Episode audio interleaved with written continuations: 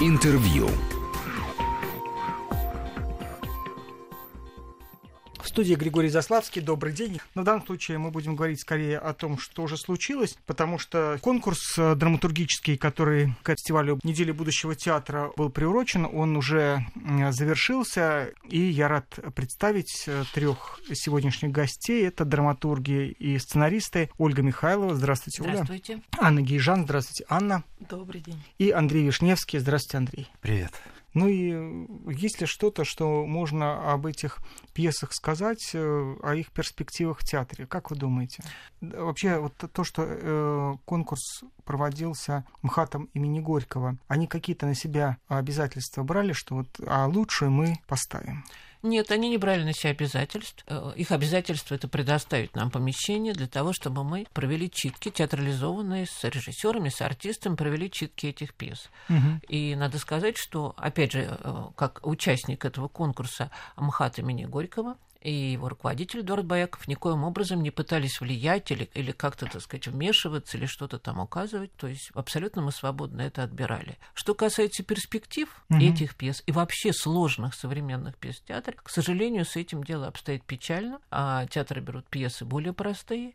Мне кажется, это связано с тем, что театральный язык, в общем, сильно устарел. И э, как работать с такими текстами, театр пока не знает и у него нету, не знаю, душевных, физических, интеллектуальных или не знаю каких ресурсов, чтобы пытаться на новой драматургии строить новый театр. Мне mm-hmm. кажется, что вообще вот наш этот конкурс, он как раз попытка, чтобы эти пьесы сделать так, чтобы эти пьесы прозвучали, и, возможно, театры все-таки начнут на них обращать внимание. Потому что это как раз две такие темы: историческая пьеса и русская мечта. Это по форме же утопии и антиутопии, фантастическая пьеса. Это то, чего в театрах очень мало. Исторических пьес в принципе мало, а утопии и антиутопии нет, мне кажется, от слова ну, Их почти и не пишут, потому что, в общем, это жанр прозаический, и осваивать его методом драмы, а театральным языком очень сложно. Тем приятнее нам было, мы волновались, вдруг не получится ни у кого, но вот видите, получилось, и получилось, на мой взгляд, очень интересно. Как только были объявлены победители, мы отдали это режиссерам, а из них четыре режиссера нам предоставил, что называется, порекомендовал ГИТИС из своих старшекурсников.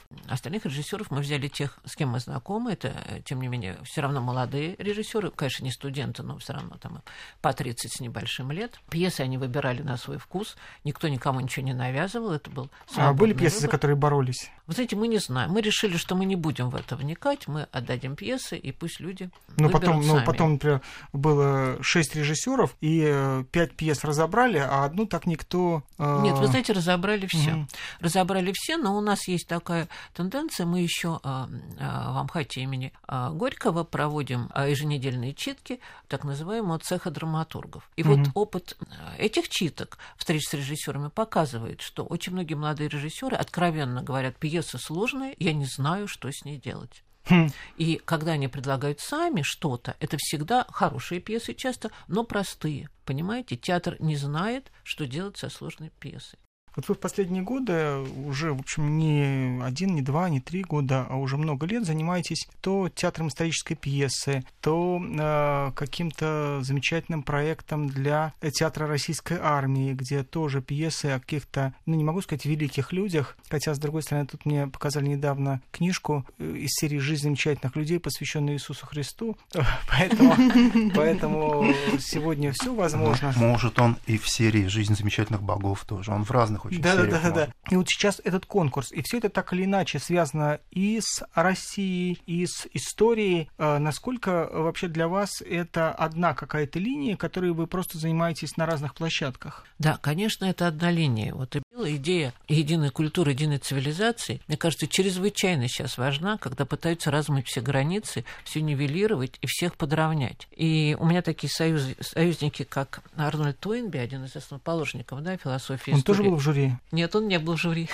Но он, Мы он, поддерживается, но он придерживается той же самой идеи. Он угу. выделил что-то около 20 э, цивилизаций, куда входит и Россия как отдельная цивилизация. И он про Россию написал так, что э, эта цивилизация цивилизация, которая одухотворена могучей верою высокое предназначение России. Вот это стремление нести добро не себе только, а кругом, оно приобретает разные формы, как мы знаем исторически, но тем не менее этот порыв, это желание, мы от души да. это делаем, и мы не можем по-другому, мы не можем замкнуться и радоваться своему счастью. И этим мы отличаемся, например, от какой-нибудь такой прекрасной страны, как Голландия, да, которая живет своей голландской жизнью. Понимаете? Угу.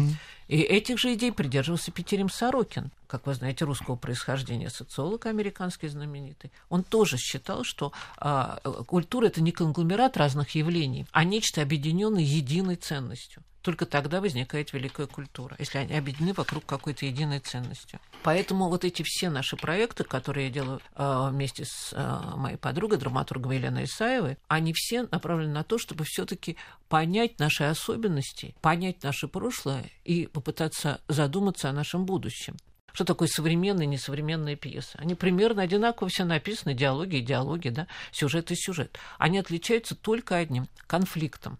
Поэтому, когда mm-hmm. мы ставим заново классику, мы вносим туда дополнительно э, элемент современного конфликта. И великие пьесы, они так написаны, что они позволяют да, отыскать все конфликты э, разных эпох внутри этого текста. А вот э, как вы думаете, вот будущее у этих пьес, которые о России, оно есть или нет? Потому что я вот сейчас был на премьере пьесы Флориана Зелера «Папа». Да, это сейчас очень модный драматург во Франции. А, хотя во Франции к нему относятся как к такому коммерческому драматургу, в бульварном, в их э, парижском смысле. Но я прочитал уже пьесу, которая вышла, и там есть хорошая роль для хорошего актера. Ковым игра является и Гармаш в одной версии, и Маковецкий. Уже в Москве две есть версии этой пьесы. Но, конечно, мне каждый раз э, невероятно досадно, что большое количество очень хороших пьес наших, они не привлекают такого же внимания. Вот у этих пьес что с будущим, насколько вообще вероятно, да, потому что тоже так писать пьесы, которые никому не нужны, которые никто не поставит, тоже немножко обидно, жалко. Вы знаете, э, что касается папы, раз вы про него сказали, то существует прекрасная русская пьеса «Русская народная почта» да, да, да. про одинокого старого человека. Да? Но mm. э, если та пьеса, как мне показалось, я не видела спектакль, читала только текст, это все таки пьеса про патологию, про болезнь, про mm-hmm. какие-то изменения психики, mm-hmm. э, что нам, для меня совершенно неинтересно, это не драматургическая ситуация. Mm-hmm. А то «Русская народная почта» — это пьеса про э, нормального человека, который пространство одиночества обживает своей фантазией. То есть опять создает вокруг себя некую соборность из самых неожиданных персонажей. Как верно заметил Андрей Вишневский, для него и Любовь Орлова близкий человек, и Робинзон Крузо такой же близкий человек, и даже марсиане для него тоже такие же близкие, родные, и входят в его компанию. Угу. То есть это широта русского человека, который вот так проживает свою одинокую старость. Ну, понимаете, вот я вот сейчас встретил Олега Багаева в Екатеринбурге, э, приехав туда почитать э, пьесы и поставить оценки выпускникам, в частности, Калиды, и Олег, э, который тоже преподает, он мне говорит, ну вот ты понимаешь, я вот перешел на такую вот педагогическую работу. Просто ужасно. Я был расстроен страшно, ну, потому что он очень талантливый человек драматург. и замечательный э, драматург, и для меня это ну, очень грустно. Что... Знаете, знаете, Григорий, как мы знаем, пьесы Сенеки никогда не ставились.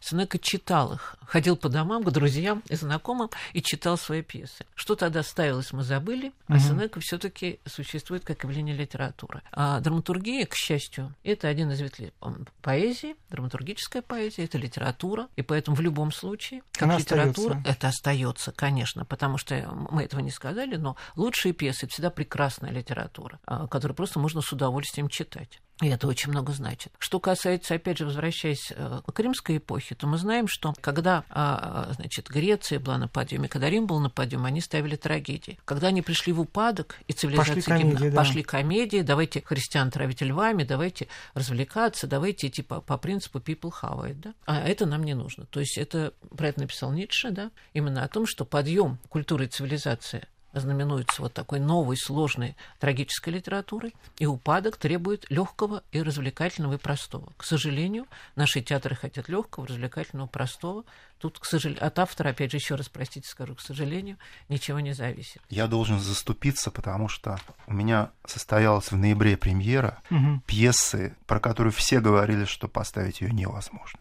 Мгм. Тем не менее, ее поставили, и спектакль, я считаю, очень значительный. Это где? Электротеатр «Пиноккио». Мгм. Это моя пьеса на тему Пиноккио. Ну вот даже те, кому она нравилась. Понятно, что кто-то говорил, что это читать невозможно, это антиискусство и так далее. Но очень многие говорили, хороший материал, это хороший текст, но ставить это нельзя. Но, тем не менее, оказалось, что поставить это возможно, и спектакль, я считаю, получился хороший. Дело в том, что те вещи, которые считались не театральными, не драматургическими, они вдруг обретают невероятный драматургический потенциал, ну вот сейчас, в 21 веке. Еще в 20 веке были такие постановки, как у Гротовского «Апокалипсис», то есть текст изначально не предполагавшийся для театра. Мгм. Ну, э, знаете, это как э, мой покойный дядя, композитор, он все время иронизировал по поводу того, что вот э, современные композиторы не могут написать музыку на какую-то нормальную литературу, им обязательно нужен ну, стихи неизвестного китайского поэта третьего века до нашей эры.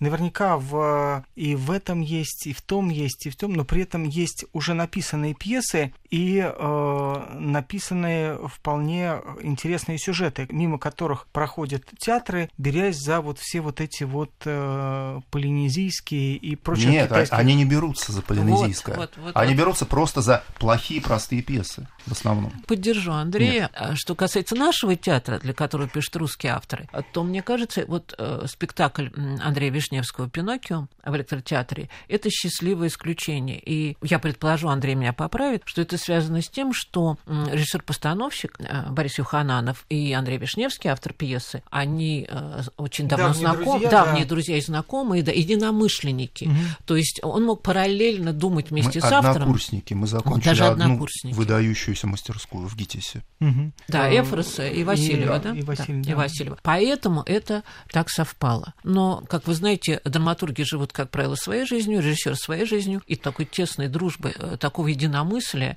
не получается. Понимаете? А я вот хочу поддержать театр. Можете меня чем-нибудь закидать, но я хочу поддержать У нас театр. ничего нету здесь, чтобы, потому что мышки привязаны, там, клавиатура не наша, Ну, слава богу. ничего не бросишь.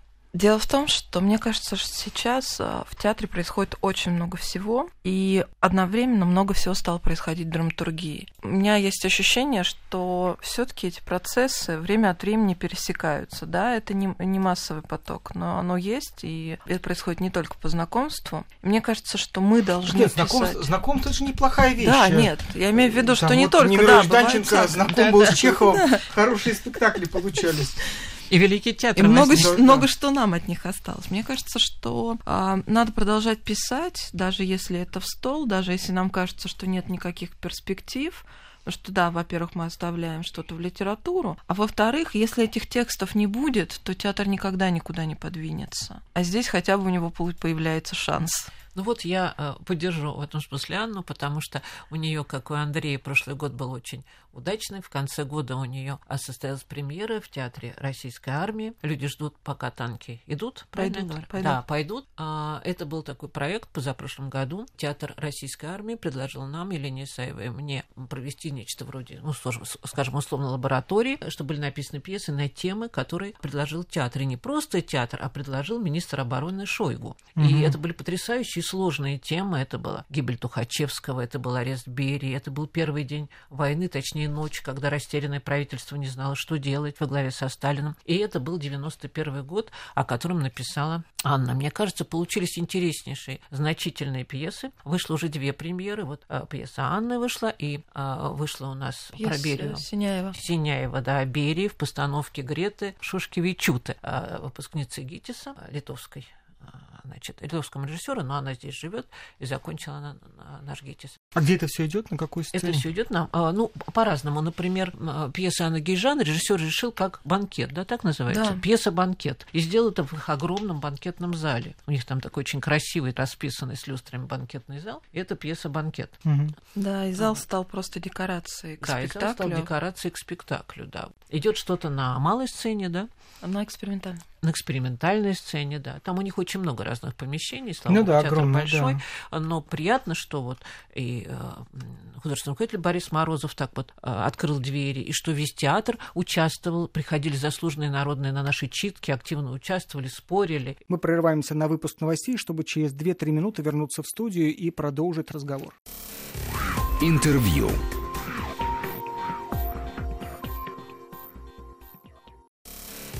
Интервью. Я рад представить э, трех сегодняшних гостей. Это драматурги и сценаристы Ольга Михайлова, Анна Гейжан и Андрей Вишневский. Андрей, по-моему, собирается уходить. Вот, он так это выворачивается и хочет уйти. Нет? Ну, нет, я просто эмоционально реагирую на все, что касается и драматургии. Нет, это просто я, видимо, из себя, может быть, хочу выйти, ну, в хорошем смысле. Понятно. Нет, уйти от вас ни в коем случае не хочу.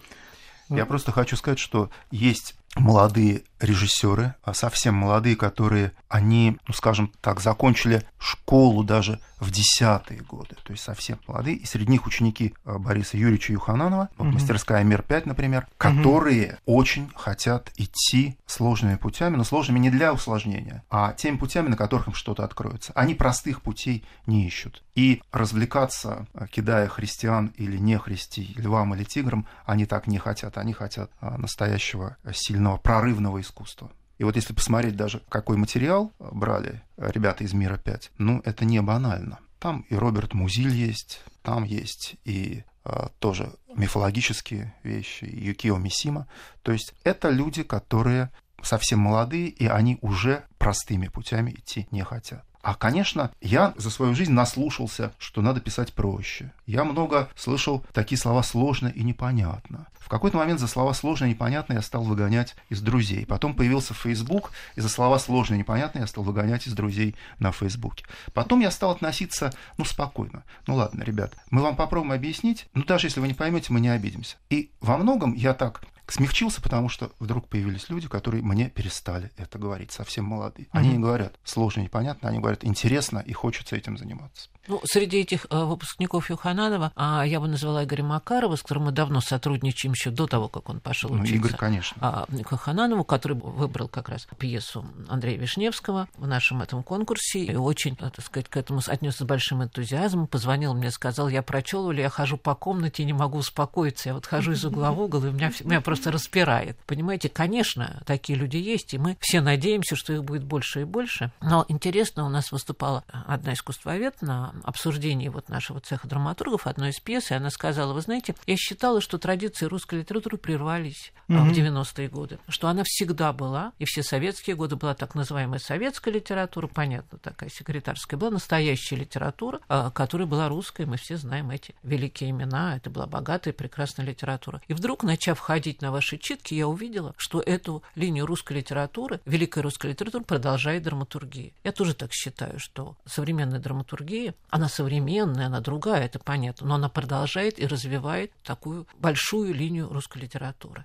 А я хочу сказать тоже по поводу авторов, так как я как отборщик читала большинство текстов в нашем конкурсе. А это не единственный конкурс, который я читаю и уже не первый год. И вот эти две темы, они каким-то образом так сузили круг авторов, ведь на конкурсы всегда приходит очень много слабых текстов. То есть большинство текстов всегда на конкурсе очень слабое, это ни для кого не секрет. Так вот, э, когда ты начинаешь, видимо, задавать какие-то сложные материалы, как историческая пьеса, как та же, те же самые утопия, антиутопия, где нужно подумать, где сам формат уже заставляет автор подумать. Так вот, откровенно слабых текстов у нас практически не было. Все тексты были или, ну, хотя бы прилично написанные, а какие-то более талантливые, какие-то менее талантливые, но вот прям ужаса-ужаса, который есть в большинстве конкурсов, их не было. Это хорошо или плохо? Потому что, знаете, это как э, фраза из «Чайки», что там «а средний уровень вырос». Вот. А хорошо ли это, что средний уровень вырос? Лучше бы все таки был, знаете, какой-то провал и что-то гениальное. А если средний уровень вырос, хорошо это или плохо, я не уверен. Знаете, Бахтин говорил, что слово «гениальное» надо употреблять как минимум через 50 лет после смерти автора. А мы можем я, говорить, я, я, это... думаю, я думаю, да. знаете, слово еще я, вы, я как-то пропустил Бахтина, что слово «гениальное» нельзя повторять чаще, чем через 50 слов. В адрес автора. В адрес автора, да. Да, потому что мне, э, э, мне тоже хочется сказать про многие пьесы, что они, не гениальные, то, по крайней мере, выдающиеся а, из тех, что мы получили. Они яркие, они а, ни, на кого не похожи, они очень самобытные. Это очень важно для писателя. Какой писатель, если у него общее лицо? Лицо должно быть не общее, а это самое, что называется, трудное, когда есть общий поток, и тебе хочется в него влиться. Так вот, не влиться, а быть самим собой, это вещь вещь сложная, дорогая, и вот в нашем конкурсе видны эти индивидуальности. И как раз я согласна с Анной, то, что люди пишут хорошо, и мы выбирали из хорошего лучшее, а не из плохого, а бы что, как часто бывает на конкурсе, ну хоть что-нибудь. И это говорит Да, о том, у нас что... даже лонглист очень сильный текст. Да, да, даже лонглист сильный. И шорт-лист тем более у нас сильный. Мы думаем о том, что тоже эти пьесы как-то бы стоило поддержать. Помните, да, когда раньше была Любимовка, то каждый раз приезжал один замечательный завлит из театра Моссовета, и вот он все это слушал, и все равно каждый раз было понятно, что ничего в театре Моссовета не будет поставлено. Зачем? Ну, он все равно участвовал в разговоре, все прекрасно и так далее. И вот эти все читки, которые проходили, они, э, я сам этому был свидетелем, проходили при э, полных залах. И э, можно ли сказать о том, что все-таки вот эта вот замечательная история, я сейчас не про конкурс, а вот про те читки, которые проходили до этого на протяжении нескольких месяцев, когда вы взяли пьесы за последние 30 лет, За да? последние 30 лет, То есть да. э, прозвучавшие и не прозвучавшие, недопрозвучавшие, прозвучавшие, но, скажем, да, вот история с русской народной почтой, да, у нее вроде был счастливый такой взлет. Пьеса понравилась Табакову, он Гинкас мечтал в ней сыграть, э, он захотел, чтобы поставил Гинкас, Гинкас поставил условие, чтобы это было на сцене Тюза. Табаков пошел на то, чтобы это было на сцене Тюза, и э, играл этот спектакль, замечательный великий сценограф Бархин, и э, эта пьеса этим спектаклем была фактически закрыта. А, Вы знаете, она- что автор Мгм. сказал, что было несколько в его жизни постановок этой пьесы, и он многие видел. Он сказал, что лучшее, что было с этой пьесой, это та читка, которую мы организовали на Любимовке. Мгм. Наше прочтение было ему ближе всего. И сейчас, когда мы проводим читки каждую неделю, учтите, это все-таки достаточно часто, а у нас практически все время полный зал. Это не такой большой зал, там, наверное, около 100 мест, но тем не менее а люди туда ходят, и мы каждый раз проводим обсуждение. И что интересно, что мы слышим от зрителей. Я вообще театр не люблю. Я-то в театр никогда не хожу. А оказывается, вот оно что. Знаете, мой сын, когда был старшеклассник, он сказал, мама, интеллигентные люди в театр не ходят. Хм. Вот мы в этой ситуации находимся уже очень давно. Интеллигентные люди не ходят в театр. И всяких своих, так сказать, друзей приходится уговаривать прийти хотя бы один раз. И потом они уже, что называется, подсаживаются и начинают ходить. Оказывается, театр может говорить об умном, о сложном. Да, то, что Андрей Да, сказал. то, что сказал Андрей, я с ним абсолютно согласна. Те, кого он может зафрендить. Да, да, да, да, да. Те люди, которые э, будут смотреть сложные спектакли, где нет чего-то простого, где нет одной такой элементарной интриги, на которой все держится, и где обсуждаются, поднимаются или ставятся вопросы неоднозначные, на которых невозможно дать такой простой ответ. А я хочу ответить Сейчас, на вопрос Григория по поводу перспектив постановок. Дело в том, что наши режиссеры, не все, конечно, но большинство, они не умеют сами находить пьесы. Абсолютно. Они, им нужно прийти куда-то, увидеть, услышать, посмотреть, как это сделали другие, и сказать, да какой хороший текст, да я сделаю это лучше. Тогда у этой пьесы вырисовывается какая-то перспектива постановки. Потому что она попадает в какой-то карман к режиссеру, да. Поэтому все наши читки, вообще любые читки пьес на публику, на режиссеров, на каких-то около театральных и театральных людей в том числе, имеют огромный смысл. И интересно, что артисты, артисты репертуарные, артисты известные, артисты заслуженные и так далее, с удовольствием в этом участвуют. Что-то вы хотели сказать, Андрей? Я хотел сказать, что сейчас настолько невероятно меняется время, настолько и пространство, и вообще все слои, сферы и срезы бытия находятся в непрерывной метаморфозе, что просто вынуждены будут от простых решений все отказаться. Вариантов нет. Ну вот смотрите, вот мне 54 года, и я могу сказать, что вот если были века, 20 век закончился в 89-91 году исторически. Вот как бы 21 век начался. 90-е, 2000-е и 2010-е – это уже разные три эпохи. Мы вступаем в четвертую. А сейчас, может быть, даже и десятилетия будет много, будет каждый год все меняться. Потому что я наблюдал невероятные всякие вещи. Например, в городе Нью-Йорк, когда на Пятой авеню андроиды невероятные, прекрасной внешности работают как модельеры, они новые одежды на себе демонстрируют. Андроид. Модели. Андроид это кто? Роботы. Ан- андроиды? А, роботы? А, Да. Да, понятно. Хорошо. Что там Григорий, сейчас во всех пьесах андроиды. Через У нас несколько- есть андроиды. Да, да. И приходят смотреть белковые существа на них, тоже Что это мы, да? Это а, мы. это мы. в шубах и в бриллиантах. Не и они шубах. дивятся, они понимают, что эти андроиды, они не просто так пришли. То есть еще много всего интересного предстоит. И да, и вот идет там показ вот этих мод, которые андроиды на себе несут, эти замечательные все шмоточки. Но я к тому, что самые невероятные вещи приходят, и они соседствуют при этом с самыми старыми вещами. То есть, смотрите, сейчас может на одной улице оказаться все от первобытного строя до коммунизма будущего. И самые разные существа. Ну, как в Китае. Ну, к примеру. Да. И самые разные существа могут оказаться в одном квартале. То есть ты можешь встретиться и с существом из низшего мира, и из высшего, и все это будет в один день и на одной улице. Мы должны быть к этому готовы. Это все вот, вот уже дышит. Спасибо вам большое. Спасибо, что пришли. Говорили мы сегодня о современной драматургии. Ольга Михайлова, Анна Гейжан и Андрей Вишневский. Спасибо вам большое. Интервью.